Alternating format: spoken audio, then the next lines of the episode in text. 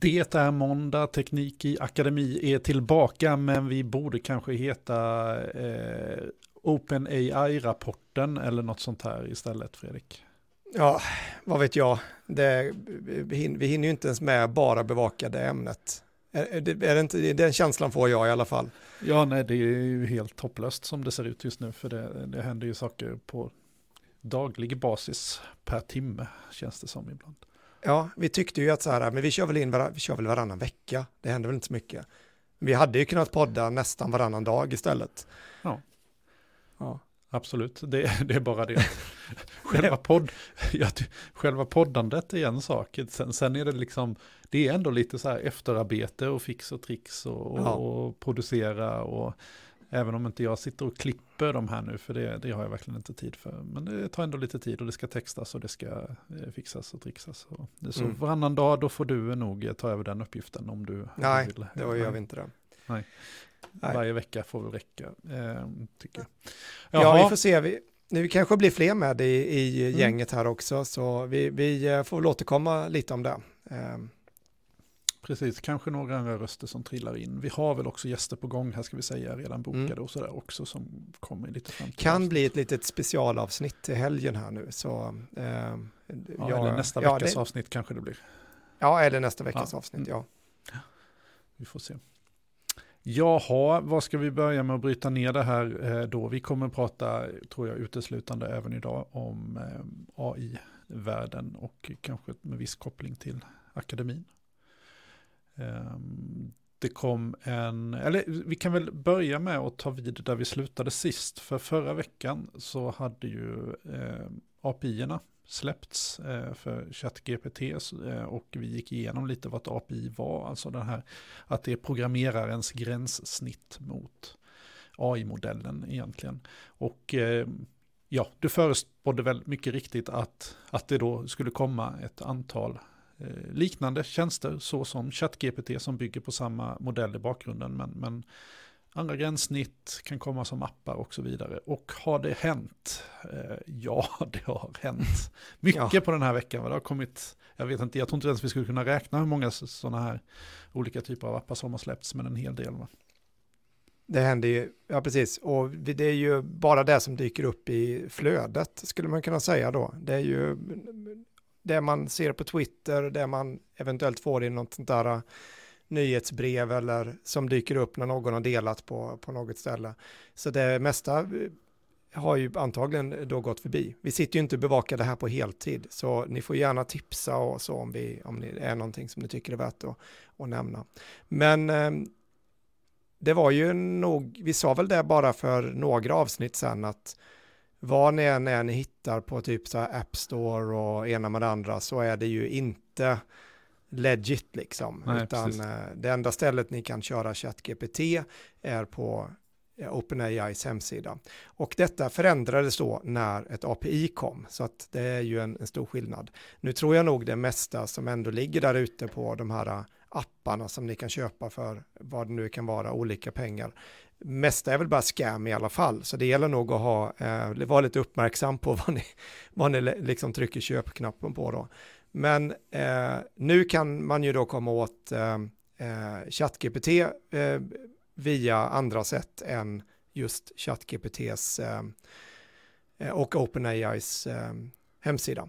Och eh, det är ju en stor skillnad. Och vi pratade lite om priser på det här API förra veckan och det blev nog lite fel och det blev nog fel för att det, bara, det blir ännu billigare än vad vi sa där med nolla mm. tror jag. Så att, eh, det är i varje fall en väldigt, väldigt stor skillnad. Man ska upp i fantastiskt mycket textmängder innan man är i närheten av vad en sån där ChatGPT plus subscription kostar. Och det är ju lite intressant för att det betyder ju att tittar vi på OpenAIs affärsmodell här nu då så vill de ju verkligen att de, de, de pushar ju verkligen API eh, och öppnar upp för andra att utveckla produkter kring deras modell. Eh, deras ChatGPT är ju verkligen ingenting som jag tror de vill hålla på med. Det är lite den känslan man får, för de prisar ju den då 100 eller 100 eller 152 eller 300 gånger mer än vad de behöver göra mm. jämfört med ett API då. Precis, så att de, de underkattar sig själva där på något sätt. Att, eh, och det, det, kan väl vara ett tecken så gott som något att, att ChatGPT kanske inte är på väg att försvinna. Det tror jag inte. Jag tror att de kommer säkert att ha den som någon liksom demonstrator eh, för, för funktionalitet och sådär. Men, men innovationen kommer nog att hända utanför OpenAI på, på, på gränssnittssidan i alla fall. Eh, och här kan det ju vara bra då, du sa att okej okay, nu, nu, nu finns det ju faktiskt appar att ladda ner och eh, eh, du har ju testat några, jag har testat någon här du skickat till mig, OpenCat till exempel, testar jag, du har testat Typing Mind va? Eh, mm. som är ett sånt här eh, verktyg. Och då kan det nog vara lite viktigt här nu att förklara hur det här fungerar. För eh, om man vill använda en sån här eh, så, så, behöver man ju fortfarande ha ett konto på OpenAI. Eh, ja. som, och kopplat sitt eh, eh, kreditkort eh, här då. För det finns ju en kostnad i bakgrunden hur vi än vänder och vrider på det. Och den kostnaden kommer ni själva att behöva ta på ert konto. Det vill säga de här apparna, de kommer göra anrop mot OpenAI och använda er så kallade API-nyckel eller API-key. Jag återkommer till det alldeles strax. Här då. och det betyder att alla frågor ni kör via en sån här app, de kommer att belasta ert konto då. Men som sagt, det är inga stora summor det handlar om. Det kan väl värt att tillägga där Johan, bara att det, när vi säger appar här nu, det är ju de, de här apparna, just de två vi nämnde nu då, OpenCat, finns i App Store, kostar ingenting, och även typingmind.com. Eh, den går att använda just idag, eh, sen imorgon börjar de ta betalt för dem. Men den, eh, där för man då in sin API-nyckel eh, till OpenAI. Men det skulle också kunna vara så att utvecklaren eller den som har gjort den här appen inte, alltså använder sin egen API-nyckel och istället lägger kostnaden via någon annan betalningsmodell mot dig som kund då. Mm. Eh, så att det skulle vara, utan problem skulle någon kunna bygga ett ChatGPT och ta 5 dollar i månaden för detta. Eh, utan att ni behöver öppna ett konto på OpenAI. Så att jag tänker bara att eh, det, det, finns liksom olika. Mm. Men jag, jag, gillar ju de här modellerna som vi pratar om nu, där du faktiskt, eh, du ser den där API-nyckeln ja. och eh, du köper en applikation, alltså du köper ett program, köper eller använder ett program och att det, du betalar egentligen bara för exakt din användning.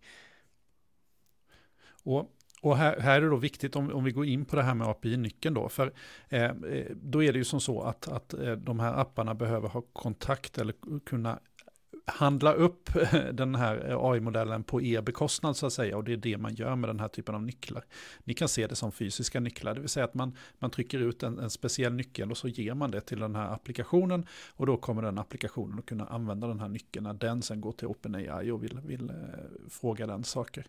Eh, det som jag misstänker kommer att hända här, om det inte redan har hänt nu, det är att det också kommer komma appar där ni kommer att ombeds eh, logga in med ert OpenID-konto, då, ert användarnamn och lösenord på OpenID. Det ska ni absolut inte göra, då är det bara att stänga ner och gå därifrån. Utan enda sättet egentligen som de här apparna ska kunna komma åt eh, eh, modellerna på OpenAI, det är genom sådana här API-nycklar. Och de där Men då vill jag, ja. varför ska man inte göra det då?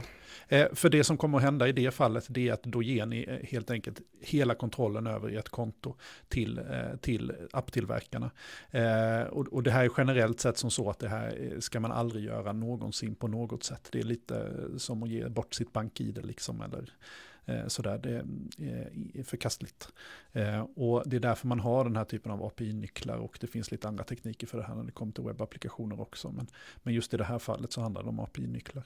Och eh, det man gör är att logga in på platform.openai.com där man har sitt konto eh, på OpenAI och där kan man hitta en flik som heter API Keys och då, då är det lätt att skapa nya nycklar där. Tyvärr kan man inte namnge nycklarna, eh, vilket jag kan tycka är lite dumt, eh, men det, det, är möjligt att det kommer framöver. För det, helt plötsligt så sitter man där med tio nycklar så vet man inte vilken nyckel som går till vilken tjänst. Och det kan ju mm. faktiskt vara som så att man vill stänga ner en tjänst som man inte vill använda längre och då vill man ta bort den där nyckeln. Då kan man lätt göra det gränssnittet, men då gäller det att veta vilken nyckel som tillhör vilken tjänst också, eh, vilket kan vara lite lurigt. Mm, men jag tänkte också just på det, för det har blivit några nycklar nu i min sån mm. eh, plattform där. Man Precis. gör ju också en ny gärna då för varje tjänst. Är det ja, men det bör man ju göra. Ja. ja. Eh, för du, det, det, kan ju vara som så, i och med att man ger nyckeln till den här tjänsten, det är inget som säger att tjänsten i sig inte skulle kunna missköta sig och börja göra massvis med anrop på, på, din bekostnad så att säga. Den risken löper man alltid eh, med den här typen av system. Eh, men, men då är det bra att snabbt kunna ta bort den också. Eh, det, det Utan att alla andra tjänster som man eventuellt använder precis. också skulle försvinna då. Mm, precis. Mm. mm. Eh, men eh, det, det, kan vara bra också att veta då att, att, att det är det här sättet som det hanteras på, i alla fall det vi har sett flest av nu då, att man använder de här API-nycklarna. Mm. Ja, så det är ju intressant kan man säga och det, det är väl lite det här att nu har vi, det känns som att vi pratar om, om detta hela tiden, att det går snabbt och ena med andra, men jag, jag måste nästan visa eh, den här bilden, jag tyckte den var ganska rolig.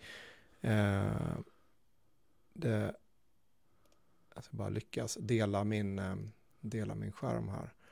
Det är nu det blir eh. Eh, obehagligt eh, sant att vi inte klipper för att vi sitter och... Ja, precis. Men det får man nästan ta här nu då när man eh, lyssnar på denna. Då går det lite långsammare ibland.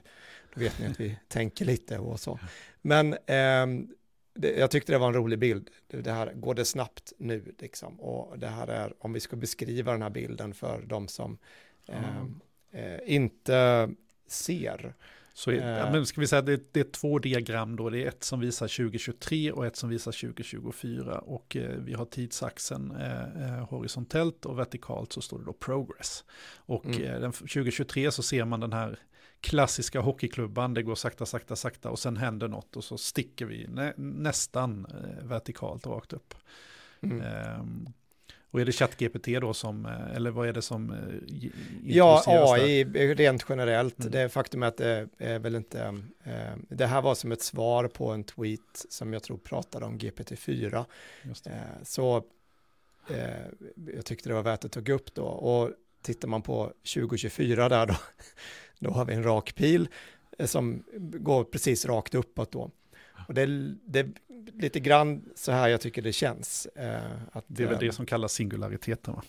Ja. ska dra det hela vägen. Det, det ja. var slutet där på något sätt. Ja. Det var slutet, ja. Mm. ja. Det var ju ett positivt start på året här då. Men vi befinner oss trots allt inte så långt in i det här året, utan mm. vi, eh, eh, vi är ju ganska tidigt, även om vi nu befinner oss i mitten av mars här nu då.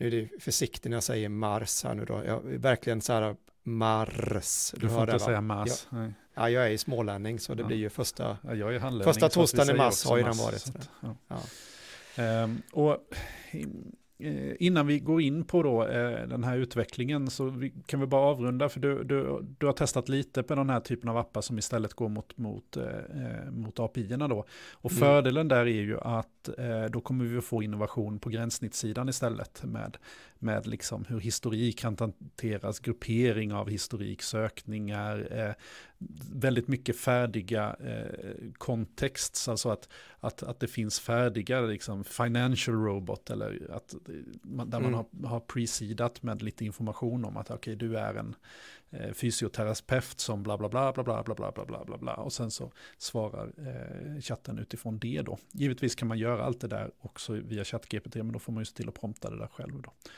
Eh, vad tycker du hittills? Har du... Jag, jag tycker det fungerar bra. Jag eh, har använt de här lite parallellt nu då. Nu, nu ligger jag ju faktiskt, jag har faktiskt sagt upp min ChatGPT plus subscription, men jag har ju hoppsan, fortfarande hoppsan. månaden ut här. Mm. Eh, men där är den ju, vad ska man säga, jag vet inte om det är någon skillnad i snabbhet. Det borde rimligtvis vara, jag tror att de också skriver att API ska vara lika snabbt som den här, så att jag ska inte säga att jag har märkt någon skillnad. Eh, det är väl en vanesak där, men det är klart att de här apparna är ju lite snabbutvecklade nu. Det är ju, den här OpenCat är ju lite buggig interfacet och mm. eh, det har hänt att det, det, har blivit lite tokigt på något ställe då. Men eh, ja, de kommer väldigt, väldigt snart, eller kanske redan är, bättre än interfacet vi har på ChatGPT. Mm. Ja. Men det här är ju, precis som du säger, att det här skapar ju då innovation. I och med att ja. nu kan ju andra göra eh, en affär på att bygga den här appen. Men det går ju också väldigt snabbt. Så att det, vi kommer ju få se att de här typen av, det, den stora innovationen är ju när vi kanske kan använda det här API till att eh, integrera det i mångt fler applikationer än vad vi är vana vid idag. Där vi, ja, det, det ligger liksom en AI-del i de här applikationerna som vi är vana vid att använda idag. Och jag tänker bara på min egen arbetssituation jag, när vi pratar om vad, hur AI skulle kunna påverka vad arbetet gör. Jag lägger ju ändå en ansenlig tid varje vecka på att läsa e-post, eh, titta i min kalender om jag är uppbokad eller inte, svara på ett e-post, göra en Zoom-inbjudan, skicka iväg detta, följa upp. Väldigt mycket sånt jag avskyr det, jag tycker det är så tråkigt. och det, ja, men det, det, är så här, väldigt mycket handlar bara om att sköta min egen möteshantering liksom. Mm. Eh, och mycket av de här grejerna hoppas jag att väldigt snart en AI skulle kunna lösa bättre då. Um, du vill ha en personlig sekreterare som Ja, men som också löser. det här med integration mellan olika appar. När jag säger appar nu, men alla typer av applikationer på min dator. Jag har ett mailprogram. Eh, jag har många olika maillådor. Vi använder Slack, jag använder en webbläsare, jag använder Excel, jag använder Word, jag har filer i OneDrive, jag har filer i Box, man går in på internwebben, Eh, vad är det mer? Jag har, alltså det, det är så många olika saker och man har kalenderappen och mycket, en del saker synkas alldeles utmärkt, men väldigt mycket så handlar det om att jag som människa ska flytta information och saker mellan olika system i mm. min egen dator. Alltså hur mycket är det inte? Det handlar inte alltid om kontroll C, kontroll V. Ibland är det det också, eller ganska ofta är det det tycker jag. Men att du ska ändå processa flyttinformation mellan olika system. Mm. Där jag egentligen, ja, vad, vad, vad tillför, tillför jag för värde? Eh, och det, jag det var också någon som, det, det, tyckte jag var jättekul, jag, jag, tror inte jag sparade den tweeten, men det är väl en sån här som man skulle kunna eh, sätta upp på någon plakett någonstans kanske. Men det var ju det att vi, vi trodde allihopa att eh, AI var här för att liksom bespara oss från det tråkiga arbetet. Men det slutade med att vi satt där och, och gjorde eh, repetitiva uppgifter och AI målade och gjorde poesi och musik. och det, och det är liksom lite där jag känner så här bara, ja men vad är det AI är duktig på? Det, det är AI som sitter där och gör poesi och musik och, och målar. Och vi sitter här och klipper och klistrar och eh, jag gör mötesinbjudningar och ja, herregud. Ja, det är, ja, du har en stor poäng där. Det är ju helt tvärtom det, mot vad det borde vara. Ja, men mm. där har jag ändå en förhoppning om att vi kommer närma oss. Det, mm. det kommer nog system, jag tänker nu affärsautomation eh, av olika slag. Eh, där du kan använda AI som ett lager, alltså att kommer det ett e-post liksom till en funktionspost till exempel i en organisation, så kanske du kan ha en AI som på ett mycket bättre sätt liksom processar detta in i systemet och att det landar ner med liksom någon sorts åtgärd eller sammanfattning på rätt ställe till rätt person och så vidare. Så att vi kan få bort den här stora gröten av administrativt skitgöra skulle jag vilja säga. Ja men precis, och jag, om, om vi kombinerar det här lite med, med vad vi har haft diskussioner kring tidigare, just det här med, med vikten av att AI faktiskt frågar och bekräftar hela tiden, eh, så, så ser man ju framför sig ett, i, i, princip ett gränssnitt där, där det kommer upp. Det viktigaste som du har att ta beslut på just nu, det kommer upp med ett färdigskrivet beslut att eh, du har fått det här mejlet, jag föreslår att, att vi svarar på det här mm. sättet. Ett alternativ skulle kunna vara att svara på det här sättet. Hur vill du göra? Ja, men svara sådär, klick, klatt och sen nästa. Det här mötesinbjudan har kommit, du är ledig, eh, de här tiderna ska jag föreslå dem, yes. Och så bara kör man liksom. Mm. Eh, för det blir ju alltid farligt när det automatiseras helt såklart. Man behöver någon form, ofta i alla fall någon form av fråga där. Um, det som väl annars har skällt fokus här sista dagarna är väl nyheten som kom ut. Eh, och nu får du rätta mig om jag har fel här, men visst var det en, någon form av högt uppsatt eh, chef i Tyskland på Microsoft som har gått ut och sagt att eh, GPT-4 ska släppas. Ja, Microsofts CTO Germany, Andreas Braun, eh, nämnde det här då på ett AI Kick-Off-event den 9 mars. Så att det är ju några dagar sedan då. Eh, och det är ju då legit och har blivit liksom, ja, de har officiellt gått ut med det då, även om det då, eh, så det är, det är inte rykte i den meningen. Nej. Eh, och då sades det ju att det är väl som vanligt, vi spelar in podden, det här har ju hänt innan också, vi spelar in podden på en måndag eftermiddag och sen eh, kvällen efter, kväll, samma kväll eller dagen efter så kommer det liksom hända jättemycket. Jag kommer ihåg Mm. när vi pratade om Bing och, Mm. eh, och, och AI och Bard och Google den veckan då, då hände ju allting efter, vi satt och pratade om detta på måndagen, att kanske kommer det någonting i veckan. Och sen på kvällen så var det igång då. Mm. Eh, Det blir väl likadant den här gången då. Nu vet vi ju att det kommer hända någonting. Men det står det i alla fall så, han har confirmed att GPT-4 kommer då eh, within a week of March 9, eh, 2023. Så ja, inom en vecka från den 9 mars då. Eh, det betyder ju då att om jag tittar i kalendrarna Onsdag så borde det vara senast. Då. Ja, torsdag senast då, denna okej, veckan, torsdag. den Mm. 16 då. Om man nu säger within a week så man kan tänka att, Mm. ja men onsdag, torsdag den här veckan då. Mm. Får vi se om det blir så här nå, men, men det, det är så i alla fall den här eh, officiella källan säger att eh, det är då. Och vad är GPT-4 då? Nu kanske Ja, det är en för- stor hype, men vad är Ja, det? för, för är det inte som så att GPT-4 har hypats länge och det har ju varit ute redan från nästan när ChatGPT släpptes så, så, så har det funnits illustrationer på nätet man har kunnat se en, en liten, liten ärta, det där är ChatGPT 3, 3.5 och sen G4, det är så fantastiskt många fler parametrar, det är så mycket av allting och, och sådär. Det där är ju bilder som, som Sam Altman då som är CEO på, på OpenAI har gått ut och dementerat Mm. och sagt att nej, ni ska absolut inte ha den typen av förväntningar på, på, på GPT-4. Men nu har det väl kommit lite mer eh, kött på benen här, eller i alla fall eh, information som är bekräftad. Va? Ja, men det är den här multimodal, så det är ju det är inte säkert om jag förstår detta rätt nu då, den kanske är, är, är bättre på att skriva, på att förstå eh, text och göra, vad vet jag, bättre vitsar än vad den klarar av nu och, och så. Men den, och det är möjligt att den också kanske är duktigare på att förstå vad som är fakta och vad, när den hallucinerar och så vidare. Men det är ju inte det som är den stora grejen som, så långt jag har förstått det, utan det är ju den här multimodaliteten. Ehm, och eh, det är det som kommer bli den stora nya grejen då. Och vad är då det? ja, precis. När vi pratar multimodal då börjar man ju tänka att hitta olika typer av medier då eh, på något sätt. Ja, vi sa ju det precis innan här nu då. Ja, vi har ju till exempel, om vi ska göra en liknelse här nu då, så har vi ju The Last of Us nu då, en tv-serie som jag förväntar mig att alla måste titta på. Den är faktiskt väldigt bra. Mm. Men den eh, var ju inte en tv-serie från början va? Det var ju en, ett tv-spel. Ja. Och vi har ju också sett att det fins en del, om vi tar det Walking Dead va? Det väl, var väl en tv-serie från början va?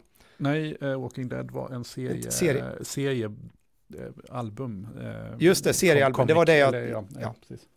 Jag tänkte på det, men jag sa inte det. Mm. Sen blev det en tv-serie menar jag, Mm. men det finns väl också Och sen blev det spel efter det också. där. Mm. Ja, då kan man se att det här är då eh, någon sorts olika medier nu då. Det dyker upp i en tv-serie, en, ett spel, ett dataspel, interaktivt eh, och det kan, vara, det kan vara text och det kan vara serietidning, kan vara bild, det kan vara ljudbok, det kan vara många saker då. Och det är väl det vi ser då att de här eh, modellerna nu då också rör sig mot, även om det här inte, eh, liknelsen kanske haltar. Låt oss bara vara öppna med det. Men det, det är ju i alla fall multimodal här nu då, det är att det är ju både eh, text, det vet vi redan om att vi har i ChatGPT, alla våra stora modeller nu är text. Eh, sen har vi ju då DALI och Midjourney Diffusion och de är ju bara bild. Eh, otroligt dåliga på text, för vill du att den ska generera en bild som innehåller någon typ av text, då är det väldigt mycket ingen sens at all, det är bara inte ens bokstäver, men det ser typ ut som att det skulle kunna text. Men den här då ska ju klara då text, speech och images and video. Så att det ska du kunna ha en modell som kan förstå bilder, generera bilder, kan förstå video, kan generera video som jag förstått det, och text och tal. Eh, och nu börjar vi ju då närma oss någonting som när, när, när den, ja. ja, ja precis, det, är, det här är den här multimodaliteten då, att, eh, och det är kanske det som gör att den, att den växer då väldigt mycket. Så mm. det är inte säkert att den är jättemycket bättre på, på något enskilt, men att den vävs ihop då liksom på, till, en, till en helhet då. Det ska bli fantastiskt spännande att se vad du kan göra med en sån här modell. Ja. Ja, men man kan ju tänka sig att man, man bara drag and droppar in en bild och sen så ber man, ber man den här att beskriva beskriv bilden för en synskadad. Och eh, då, då kan man väl förmoda att den kommer att liksom lyckas med det. Ja, nu gissar men jag ju lite såklart. Men... Ja, men sätt, tänk och säga, sätt den här eh, modellen i eh, en robot som kan se världen, kan höra världen, kan mm. tala till världen och eh, då har du ett ganska bra grund för att, eh, ja är precis, du behöver bygga på eh, Själva robotiken. En, någon sorts mm. fysikmotor mm. eller någonting, en modell för hur du ska kunna röra det så då. Mm. Då börjar vi ju nära oss, närma oss någonting som eh, kan vara liksom riktigt användbart i, i den meningen då. Mm. Det blir jättespännande. Ja, mm. det här är ju lite som julafton kan jag tycka, som, som, som, som bara kastar mig in i det här med en eh, absolut positiv, positiv syn då. Men det, mm. ja, läskigt, ja, det kommer det väl att bli här också, eh, kanske. Eh, vi ehm, får väl se helt enkelt. Jag misstänker att kanske nästa vecka eller något sånt där så, så, så vi, har vi svaret på, på vad som händer. Eh, jag såg någon kul tweet också här nu eh, just med, med, med angående Sam Altman då, för han har ju varit eh, han har haft en stor tråd kring just de här bankproblematiken som finns i USA då, kring de här investmentbankerna där han, han var väldigt mm. tydlig med vikten av att eh, reglera bankvärlden, att, att, det, att man är tydlig med vilka regler som gäller och så vidare. Och det fick han väl höra ganska så fort eh, då, att ja, det kanske finns andra områden som också borde regleras, där du inte är lika tydlig med, eh, med att det behövs. Och då skrev mm. han det att jo, jag vill vara tydlig med att vi behöver reglera AI också. Ehm, mm. Och på tal om, om eh, vad som hände inom robotbiten här nu, men det var ju, det var ju bara häromdagen nu så eh, lanserade ju Disney en, en ny prototyp på en robot där. Jaha, det eh, ja, det är Next Generation Robot. Eh, Blue. De, de, har en liten rollerskatande robot då som de lanserade bara eh, härom, häromdagen faktiskt. Och det är en ganska eh, rolig eh, video faktiskt på den när eh, den kravlas upp ur en låda. Eh, och eh, är väldigt gullig faktiskt. Eh, så den, den ger en sån här känsla. det känns att, farligare än så Terminator-robotar som, som man ser i elaka. Ja. men den, det, jag antar att det här kommer vara någon sån här theme park-grej då, liksom, som kommer in på någon Disney. Jag gissar att de lär väl inte sälja den då, men den. Mm. Men den har en liten gullig hjälm på sig och rollerblades och, och kunde liksom hoppa upp och, satt, hoppa upp och satt på axlarna under den här pressreleasen på en. Som man, precis som man håller ett, ett, ett barn på sina axlar liksom och går runt och så hade han roboten där och den satt där. Och, så det här håller Disney också på med. Kan, det, kan, kan vi redan nu ge oss på så här gissning då för, för årets julklapp 2023? att det blir någon form av AI-leksak. Eh, ja, det skulle ju inte vara Ja, det skulle vi ju faktiskt kunna ge oss på. Att mm. eh, om vi nu har inlett det här året nu då så skulle vi ju ändå kunna vara lite tuffa och säga att ja, det blir förstås en AI-leksak i år. Mm. Men vad alltså, för någonting då? Alltså, nej, men jag, jag bara tänker en sån här AI, alltså bara rent allmänt ett AI-djur eller något sånt där. Alltså ja. någon, det behöver inte vara specificerat att det är just eh, en viss tillverkare, utan mer bara en AI-kompis eller mm. AI, ja, någonting. Eh, någon robothund eller något sånt där. Det har ju försökts mm. med det där tidigare, men de har ju de har varit lite smågulliga, men det har liksom inte funnits så mycket innehåll. Men nu mm. finns det ju alla möjligheter om någon hinner ta fram det där lite snabbt. Vi kan ju se en AI-kompis kanske i, mm. i, årets julklapp. Um, ja, mm. ska vi det satsas ju ganska mycket där, vi går in på lite nya verktyg och sånt också då. Du fick ju någon invite där för den här Microsoft Designer. Ja, just det. Ja. Eh, Det är ju kanske många inom universitetsvärlden som på olika sätt använder Canva, till exempel, inte Canvas, utan Canva, som är ett, eh, ett, ett enkelt designverktyg i webbläsaren där man kan, ja, till exempel när, när vi gör eh, thumbnails till YouTube-inspelningar och sådär så använder jag det, används väl mycket för att göra lite olika typer av planscher, Twitterinlägg, eh, infografik, den typen av, av saker. Då. Och Microsoft gick ut här då med att de släpper sin Designer som är relativt AI-driven även den då. Eh, jag testade den lite snabbt, ah, fastnade inte så där. Du kanske har testat lite mer eller?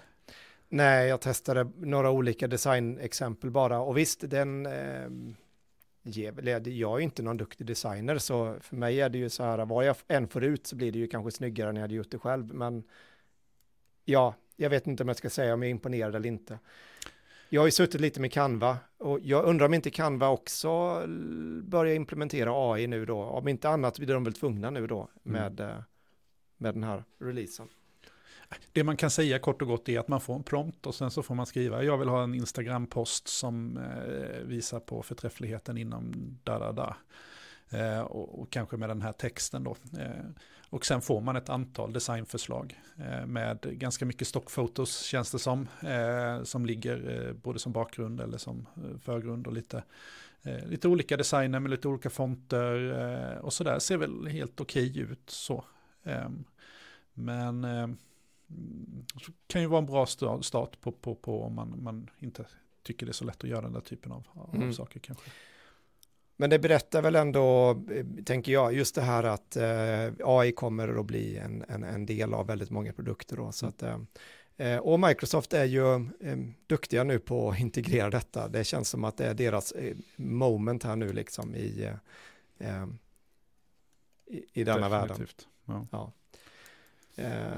Någonting annat som jag tänker kan vara värt att prata om är ju det att det finns ju så många olika modeller Ska vi se här om jag kan istället för att uh, du tänker som GPT-3, GPT-4? Ja, precis. Mm. Um, jag ska dela en del av min, eh, då ska vi ta Open Playground. Uh. Vi har ju tidigare pratat om bland annat den här då. Nu har vi väl ändå ännu inte fått igång med den svenska språkmodellen där. Ja. Nej, precis, det har jag inte. Eh, det här är net.dev slash compare. Vi kan lägga ut länken. Vad sa du? Så eh, jag skriver ner henne så att jag får ut en. Ta det en och, gång till. Eh, nat.dev, net.dev slash compare då. Och även om man inte tar slash compare mm. så kommer man rätt ändå. Och här kan man då eh, logga in och eh, så, det fina här är då att här kan man testa väldigt många olika av de modellerna då. Så då kan vi till exempel eh, klicka ur här då. Eh, vi kan klicka ut det mesta här nu då så kan man liksom se då. Eh, nu har vi som ni ser OpenAI GPT 3.5 Turbo till vänster. Och sen har vi då OpenAI Text DaVinci 003. Det är, det är ju den högra modellen är ju den som man kallar då GPT 3.5, mm. alltså den GPT 3. Eh, den vänstra är den vi kallar ChatGPT. Eh, och sen så kan man då testa att skriva en prompt här uppe. Mm. Och vad ska vi skriva för någonting då? Nu, nu får du hitta på uh, någonting. Uh, is it fair to compare different types of AI models?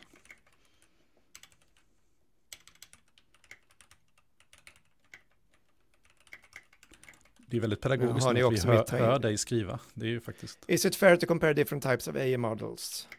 Uh, give me pros and cons. Mm. Uh, and uh, some effit Ethicals, ja just det. för ethical, ja, yeah, IDs skriver jag bara. ja. Och sen trycker jag på submit här nu då. Då kommer den skicka samma prompt här nu till de här två. Eh, och det här är lite kul, så här är ett sätt att jämföra. Och nu får man ju alltid ut lite olika ja, varje gång då. Precis. Så att, men man kan ändå skapa sig en uppfattning om, om det här då. Och då kan vi se att på högersidan så gick det ju då till eh, text där Vinci 003.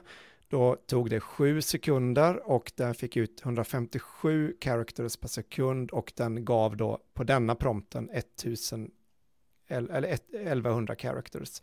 Det gav den andra också, men den var lite slöare då. Ja, den var halva, uh, halva hastigheten ungefär. Ja. Um. Och då kan vi se den pros and cons här då och vad ska man säga, de är ganska lika varandra. Jag tror att den vänstra här är nog lite mer att den, den har ändå gett mig lite pros and cons och den har liksom Ja, det har den andra med, men den har skrivit ihop en brödtext istället för ja. att skriva ut det i punktform. Men det, då kan vi se, oh, men kan vi kolla här, och vad många olika saker det låg här. Vi börjar med då, då trycker jag, eh, gör så här, och nu tog jag enable all, så vi får se. Nu är det ju så många olika modeller här. Ja, jag kan ju bara säga att... 20-tal. Ja, det är nog 20-tal modeller här då. Eh, och sen så testar jag att ge den här till allihopa. Submit. Nu ska vi se om den slår bakut här nu. Nu börjar det skrivas på alla håll kanter här. Det är två stycken API som vi fick account error på. Men det är klart att de måste ju köra på sina egna API-nycklar här mot de här API. Ja. får man misstänka. Så den hade inte out of credits. så vi, vi hjälper till här. Den har out of ja. credits på lite hugging face där och så. Ser jag då. Så Google Flan och det har vi då.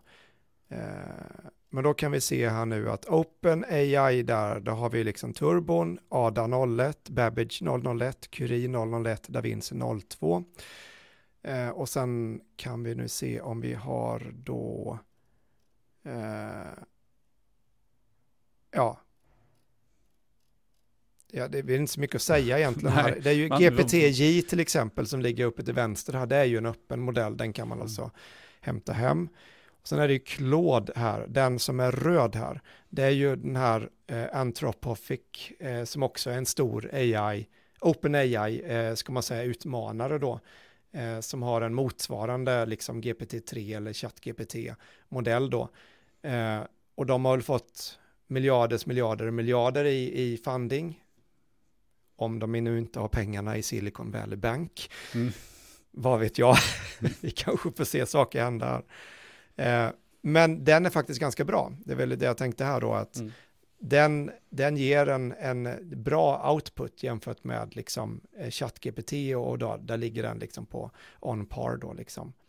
Eh, tittar vi på en del av de andra här, om du tittar på Forefront Pythia 6,9 biljon här, mm. Ja, det är väl inte något jättehögkvalitativt där då.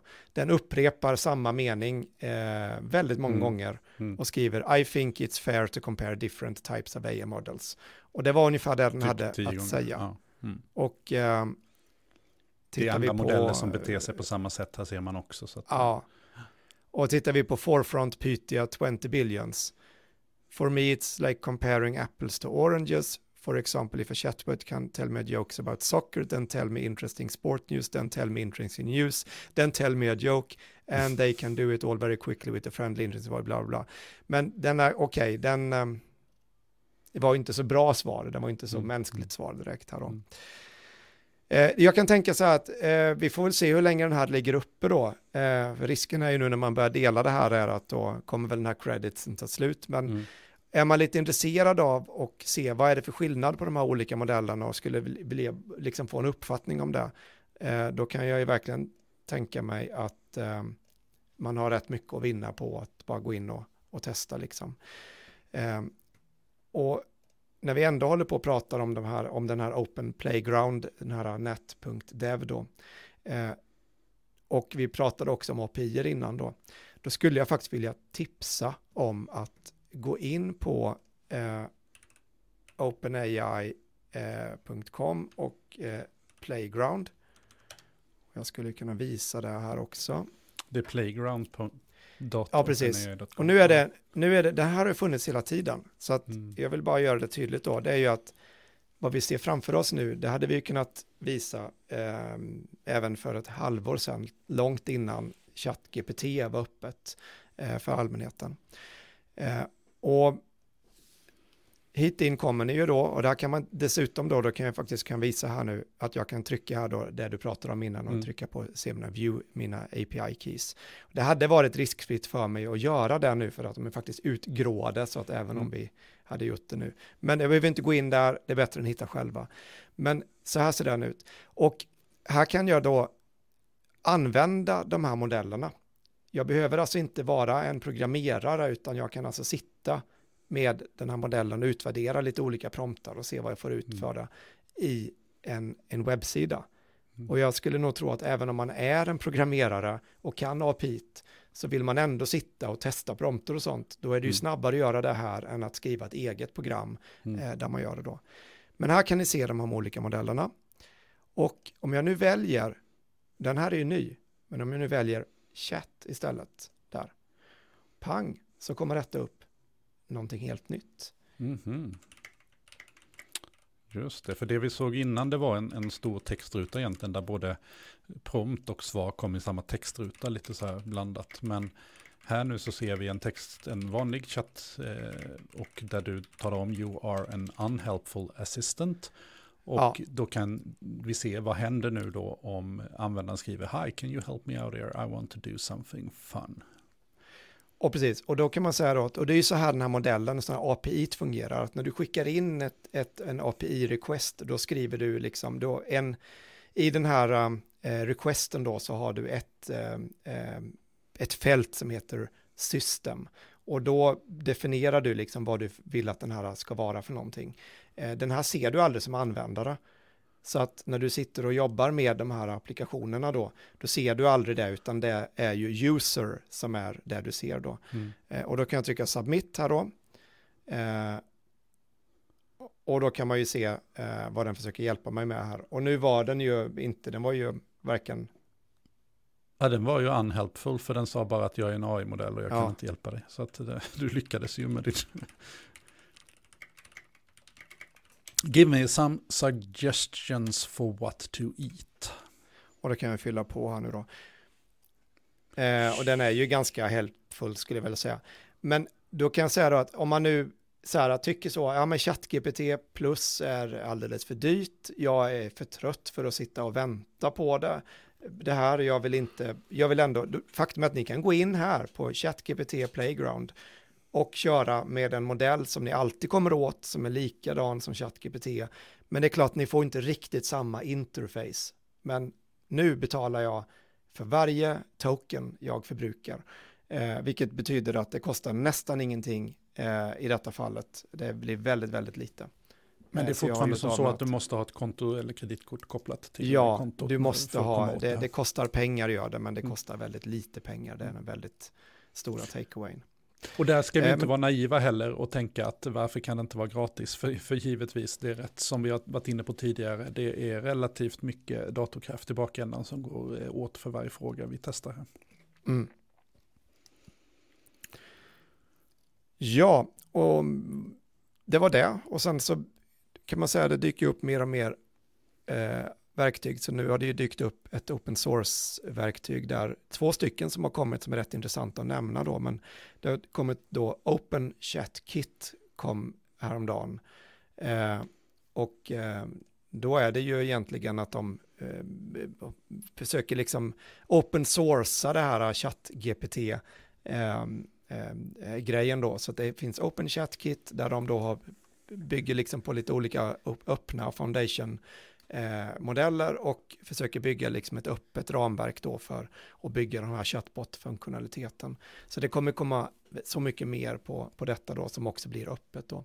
Och där kan man ju nämna också att nu har vi våran kära Elon Musk då som brukar nämnas i eh, eh, sammanhanget OpenAI, för han brukar nämnas som en av grundarna då, han var ju med i början där. Eh, men han tycker väl då att ChatGPT har blivit alldeles för woke, som han själv uttrycker det.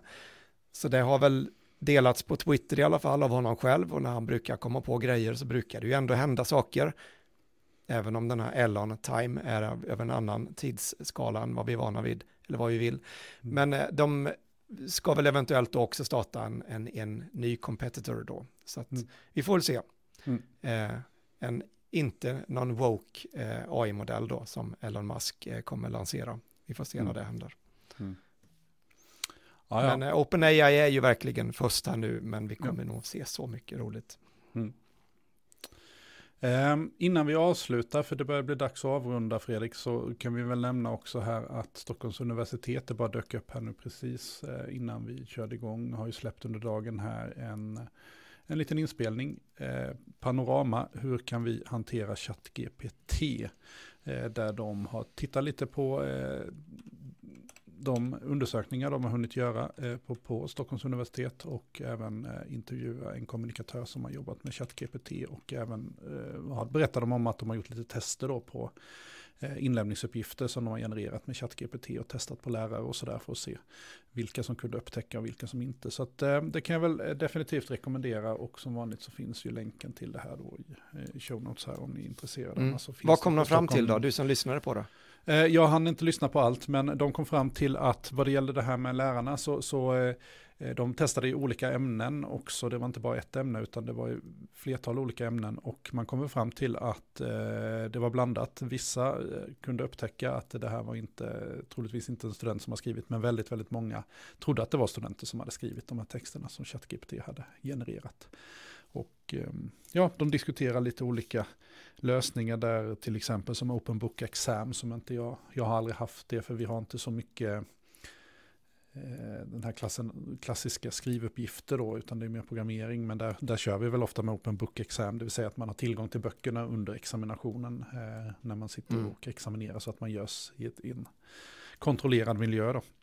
Um, och uh, ja, men, men det kan väl vara intressant. Det är många som är på bollen här nu så att det, det är väl kul mm. att höra. Eh, men Stockholms universitets eh, YouTube-kanal kan ni hitta det där på i alla fall. Mm. Eh, jag ska bara visa några tips innan vi slutar, för vi ska göra det. Microsoft släppte ju sitt Visual Chat GPT. Den här är open source och den går alltså att hämta hem och köra. Jag har inte själv testat den. Eh, men där har de ju kombinerat då eh, text-AI med lite bild-AI och du kan då lägga in en bild och sen så kan du säga åt att ta bort den här motorcykeln från bilden och sen göra mm, det. Mm, mm. Eh, lägg till en katt, ta bort en hund, mm. gör större öron och så vidare. Och det blir ju de första som man säger multimodal då, att den kan både bild och text då liksom. Så could you rate a canny edge of this image till exempel, gör den där och, och så.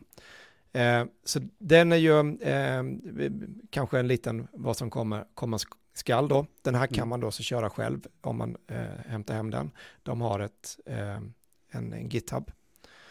Eh, det var, det pratades om det här med chatbot i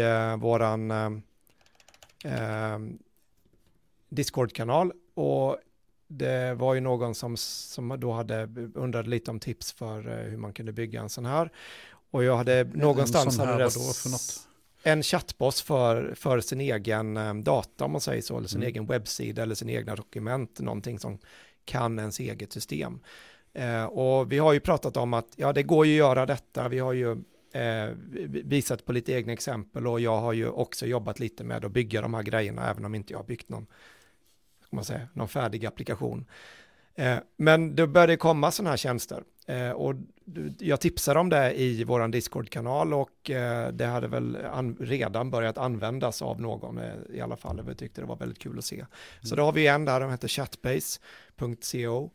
Och det är lite coolt, du kan du mer eller mindre bara säga att jag har all den här informationen på den här webbsidan eller alla de här dokumenten. Och sen får du en lite sån här blå eller grön eller vad det nu kan ha för färg på chattbotten nere på din webbsida. Och så kan du prata med den. Mm. så att den här, och den här var ju dessutom eh, inte så dyr, det var ju bara dollars det pratade om då. Mm. Sen är det en annan rolig tjänst, jag vill bara, som det bygger på samma teknik, så det här är ingenting, eh, det, det, det, det var en annan liksom användning av det då. Den här är helt öppen och har ingen betalning, ut, eh, utan den heter chatpdf.com. Eh, jättekul. Man tar, går in på den här sidan och sen tar man sin pdf och sen så bara droppar man ner den i det här fältet. Och sen har ni en chatbot som ni kan prata med i, om den här informationen som ni har droppat in. Och jag testade detta, jag tog en, en vetenskaplig artikel som jag själv hade skrivit för några år sedan och droppade in den där och den handlade om eh, ORC, alltså Organic Rankine Cycles och olika eh, eh fluider då som man kan ha in här för att få olika effektivitet och, och simuleringar och, och så vidare. Och det var jättekul, för jag kunde alltså fråga väldigt, speci väldigt specifika frågor. Liksom. Vad betyder liksom, den här effektiviteten för detta? Eller vad, vad, vad var det författarna kom fram till och vad menade författarna med det och eh, kan du utveckla det här? Och den svarar jättebra med mm. referenser till den här artikeln. Ja, på sidan nummer eller så, i paragraf står det så och så vidare. Eh, jättetrevligt. Så den här typen av verktyg tror jag kommer vara rätt häftigt faktiskt. Där du kan ta din lärobok, tänk som student. Du tar din lärobok, du droppar in den eller du har, och sen kan du prata med din bok. Mm. Hur coolt är inte det? Mm. Och den finns redan, men det är ju en gratistjänst på nätet. Mm. Men det är ju... Ja, den kan ju inte vara gratis så länge till. Eh, men, Nej, men det är klart, det, måste, komma... det kostar ju pengar någonstans bakom ja. här nu då. Men... men det är ju samma sak, det är de här API som används och kostnaden borde inte vara allt för stor. Ehm.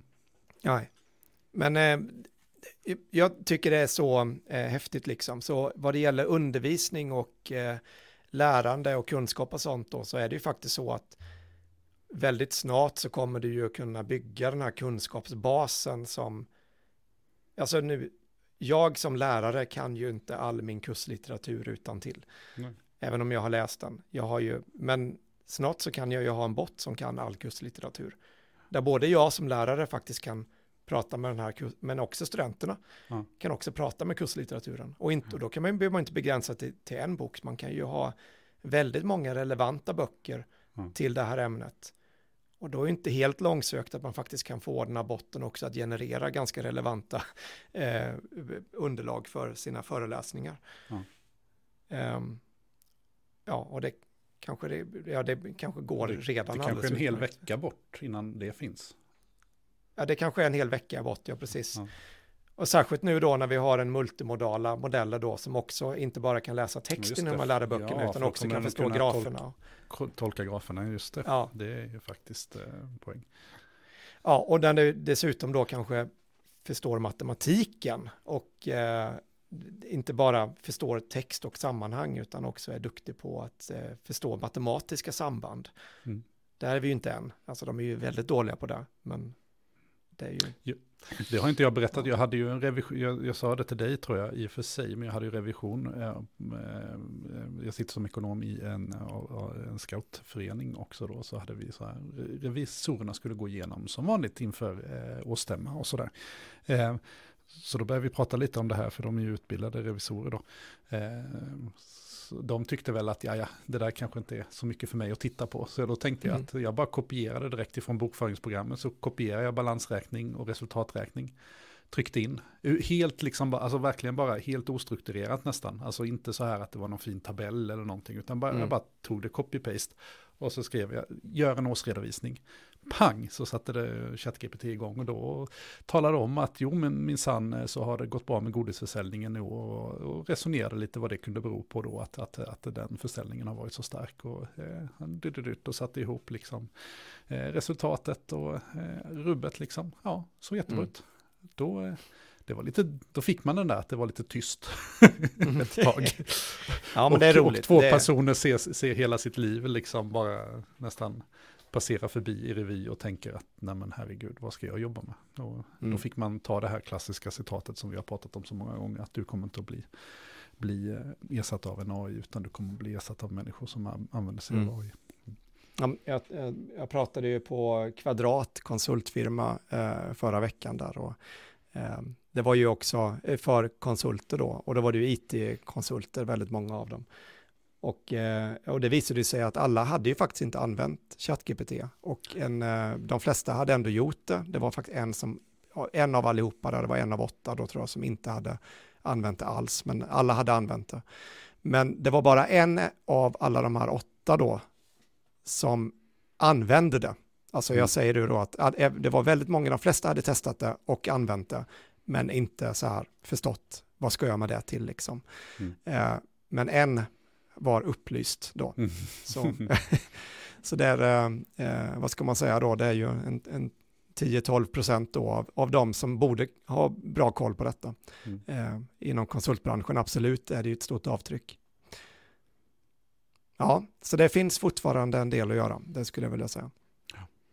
Och eh, för att hålla sig uppdaterad, ja men då kan man ju fortsätta lyssna på Teknik i Akademi även eh, nästa vecka och veckan efter det. Och eh, mm. som vanligt, om ni inte redan har gjort det, en tumme upp eller några stjärnor i, i valfri sån här program för att lyssna på poddar uppskattas alltid. Och vi har vår Discord-server och länken hittar ni i show notes som vanligt.